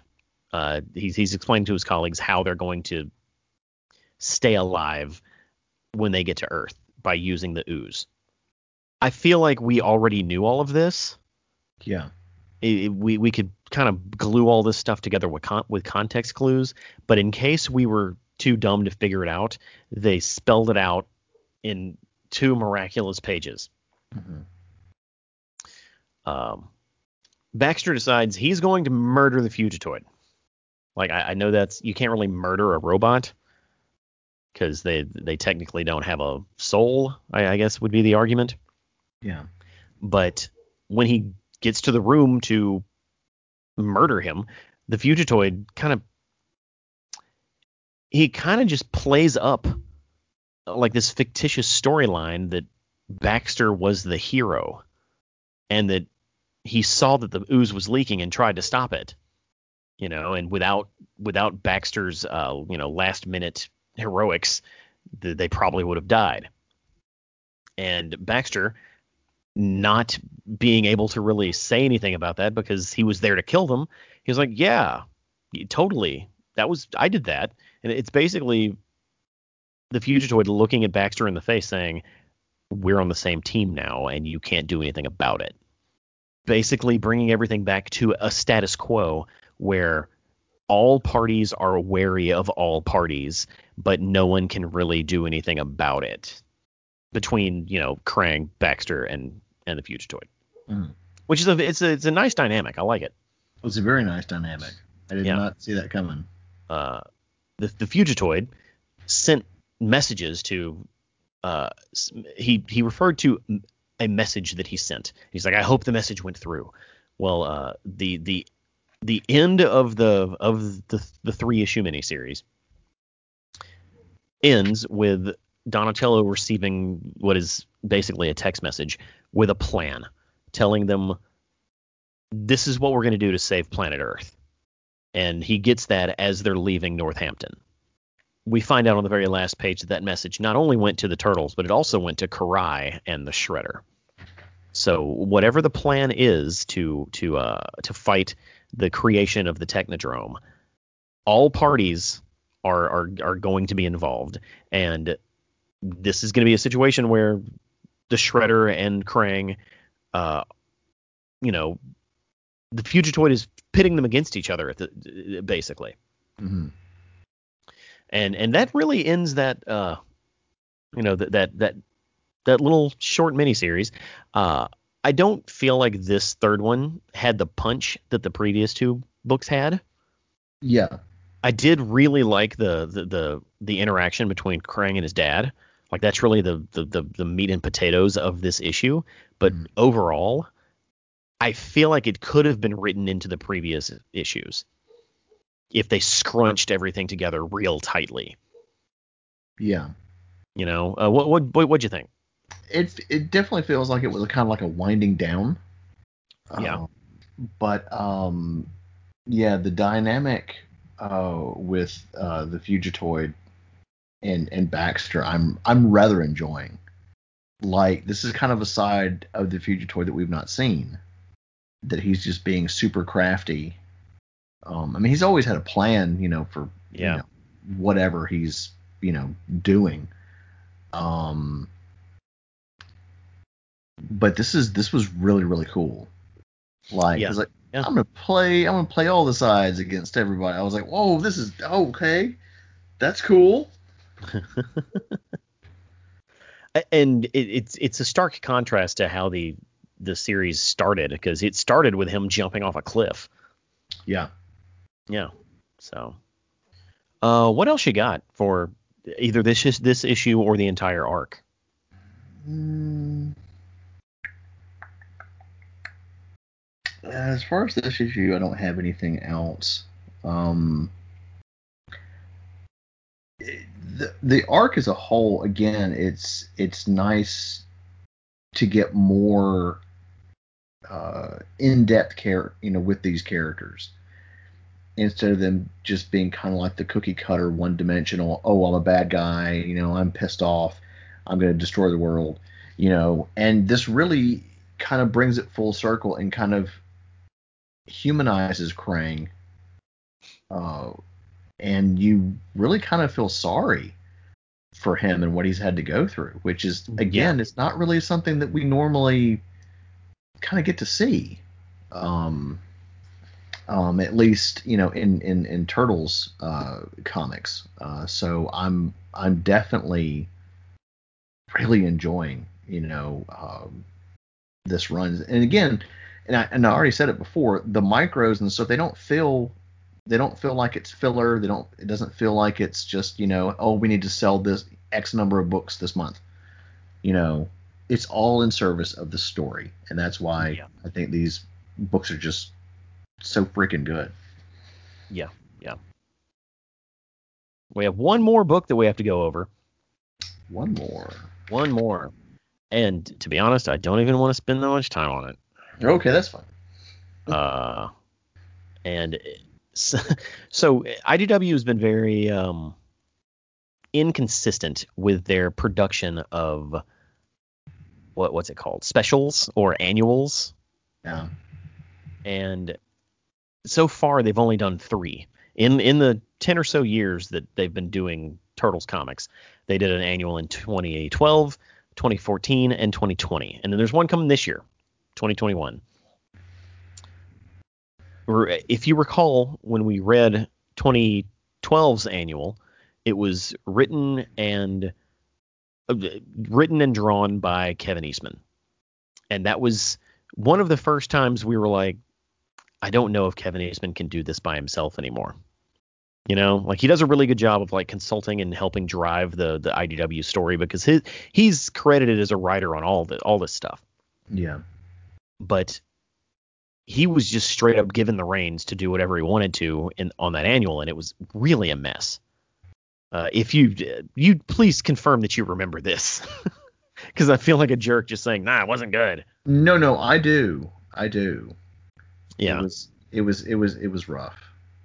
Yeah, yeah, and this one is credited to uh, Kevin Eastman and Tom Waltz, uh, and all of the art was done by Kevin Eastman.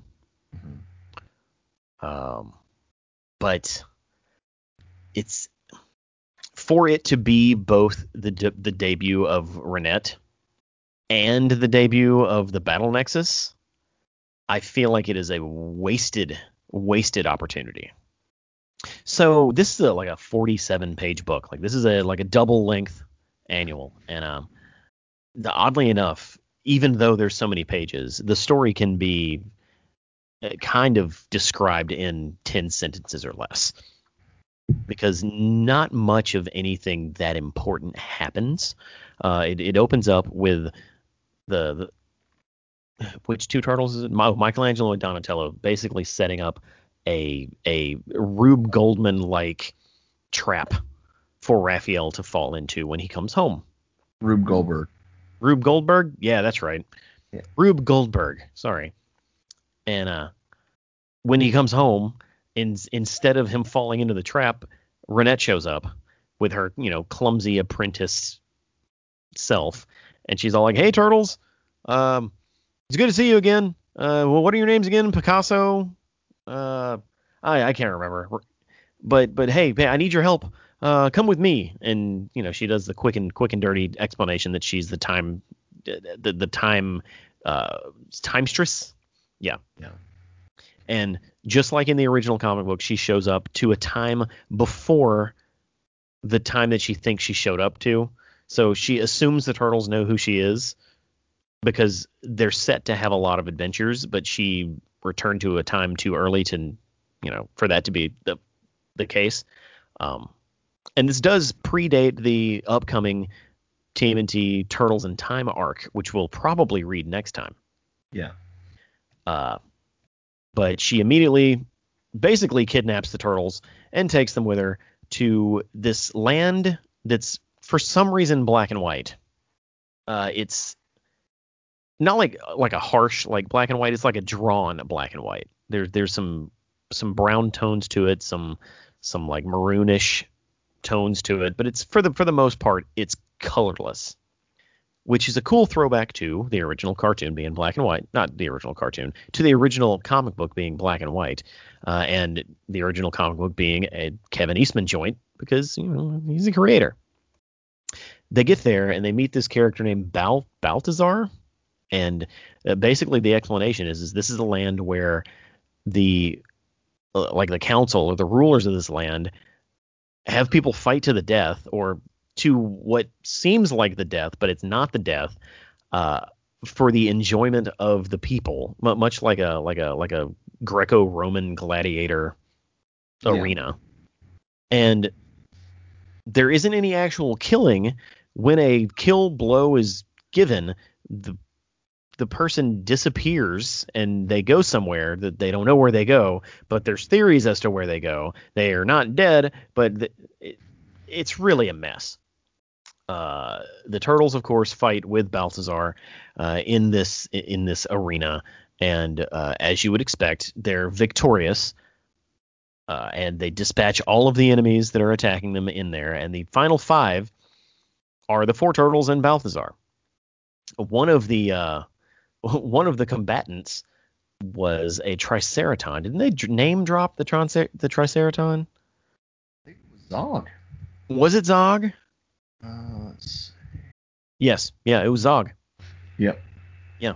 So she kidnaps them and basically takes them to this land to dismantle the the, the gladiator combat that's happening. Like that's her goal. We got to stop this. Uh, Lord Simultaneous wants me to, and of course, Lord Simultaneous is uh her boss. It's like Well- a, like a, like a short uh, Jack Kirby with a Galactus headpiece. Yeah, yeah. And instead of like after the after the turtles win, through a obnoxious amount of exposition, they talk the the the what is it the council members or the the leaders of this Yeah. of this realm into not doing it anymore and instead replacing it with a battle nexus that is a fair fight that you know people will come from different realms to test their you know their their skills. And there won't be the the, the odd we don't know where these people go when they're not killed situation. Like this issue is a mess man. Almost start to finish. Like there's some cool stuff in it but the entire conceit doesn't make sense and it's very clumsy especially the part about the, the lead up to the battle nexus uh, when we f- f- once the uh, mission is accomplished uh, Renet takes the turtles back home they come they literally come back to the exact same moment in time that they disappeared which means when Leonardo steps on the Rube Goldberg uh, device, we get to see what happens. And he goes through the ringer and he gets punched in the face and like there, he hits a net of some sort, bounces off a trampoline. Like glued and feathered. Yeah, tar, tar, yeah, glued and feathered, and finally thrown into the, the, the sewer water. And he's not very happy No. understandably. Uh, and they they all have a fun laugh, uh, and the, the the issue ends with uh, a revealing Renet and Balthazar are kind of a couple now, and they're hanging out with dinosaurs. Yeah. And Balthazar is kind of dumb, like real dumb. Well, you know, kind of Renet's kind of dumb too. I know, I know, but it's a different brand of dumb. It is true. Like Yeah, a goofy like- dumb. Yeah.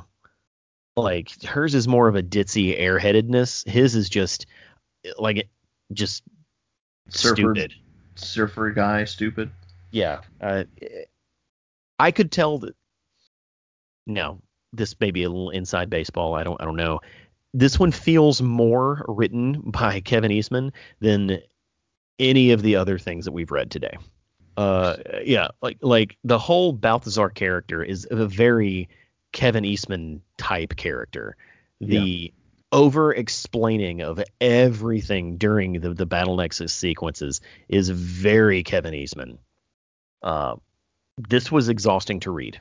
What what are your opinions? I will echo that sentiment. There's so much wording in this. I was like, can we just not get wording? Yeah, like legit. This is like a 45 minute read. yeah. It's like a 45 minute read of a 40 page book. It, it's it's insane. I will say that this is probably some of his best art that he's done for IDW. I'll give you that. Yeah, Like- yeah, it looks great. I mean, and when you when you get to the black and white parts, man, I was like, I really dug that. I mean, I enjoyed this, but not all the all the all the wording. I'm like, give me some panels that don't have you know so much to read, and I was like, wow, this is just you don't have to explain stuff so much. Just leave it, you know, because they're like they're there are, are there are things like there's there's even animated series that don't have dialogue going on, and you can tell everything from the emotion and the action. Yeah. You know, um, but there's some really really freaking great panels in this, like when they're in the middle of the, the arena and Balthazar, bleh, Balthazar is there with the turtles. That's a beautiful scene.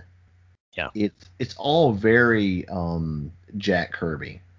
Um, and you know I can tell that this issue is definitely a nice big love letter to him. Um, and of course, I'm I'm always happy to see Renet, even though the turtles aren't. Like, who are you? What's this going on now? Even though the turtles aren't is a really funny way to put that. yeah, and I was like, huh. Um, her costume's different this time, of course. It's all like a full one piece, but she's still curvy, you know, like she has been in the past. Yeah. Um, She did. She didn't get the full Eastman treatment. No.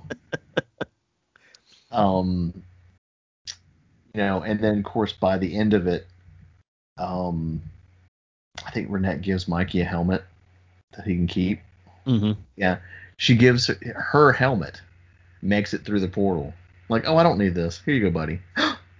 He's so happy, and, and I love that. And I love the Rube Goldberg uh, uh, moment. Yeah, yeah. I'm. I'm really glad that we got to see the payoff on that. I mean, there's a lot to enjoy, but there's also, you know, it's like, eh, you know, there's a lot of wording, but other than that, I mean, I mean, that's kind of like my only real gripe. Like, I, I legit kind of enjoyed it, you know. Yeah, like the the worst part about this comic book is you have to read it. Well, they could have toned that. They could have pulled that back on, on, you know, and that's a, a thing that I've noticed about his work. It's just always so heavy. I'm like, just, just pull it back a little bit, dude. That's it. Yeah, uh, and uh, that's pretty much all I gotta say. Like Yeah, Kevin. Eastman's Kevin Eastman's style is is very distinct visually, and this this book treads in that water very very well. Yeah. Yeah. But that'll do it, man. Whoo. That's a, that's a chunk of IDW books. I like it. Um, Yeah. Yeah. We don't have much time to really do our closing stuff, so We don't. Je- Jeff, what are we talking about next time? I don't know. I think more turtle stuff, unless I missed a memo. No, yeah, it's gonna be turtle stuff. We're d- we're gonna do more Rise episodes. Oh, hey we're going now. to finish season one.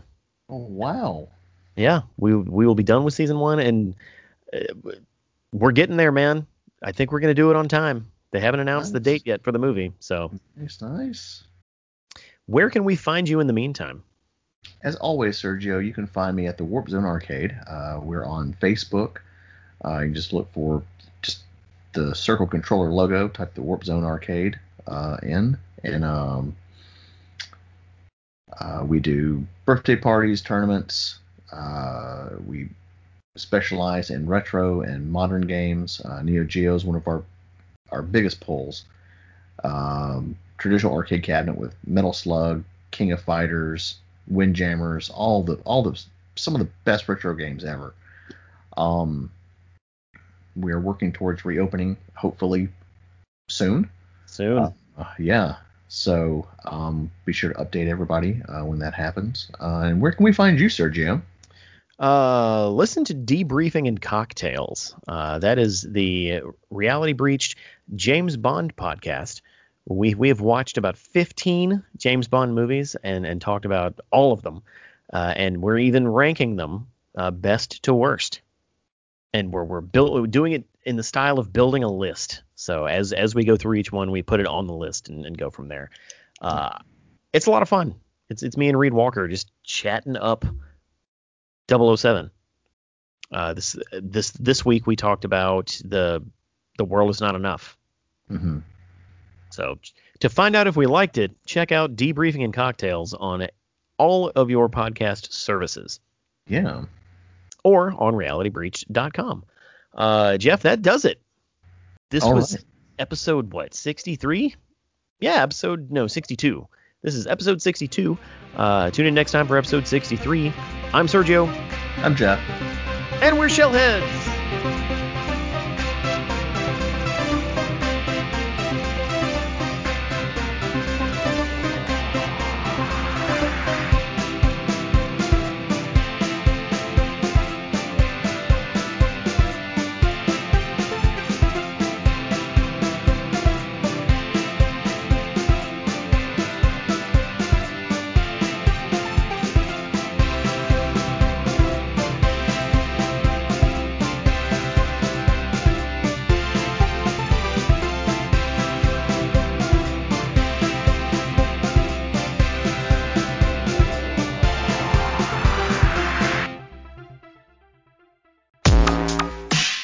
Miss an episode of the Shellheads podcast. Visit realitybreach.com or subscribe on Apple Podcasts, Stitcher, or anywhere you get your podcasts.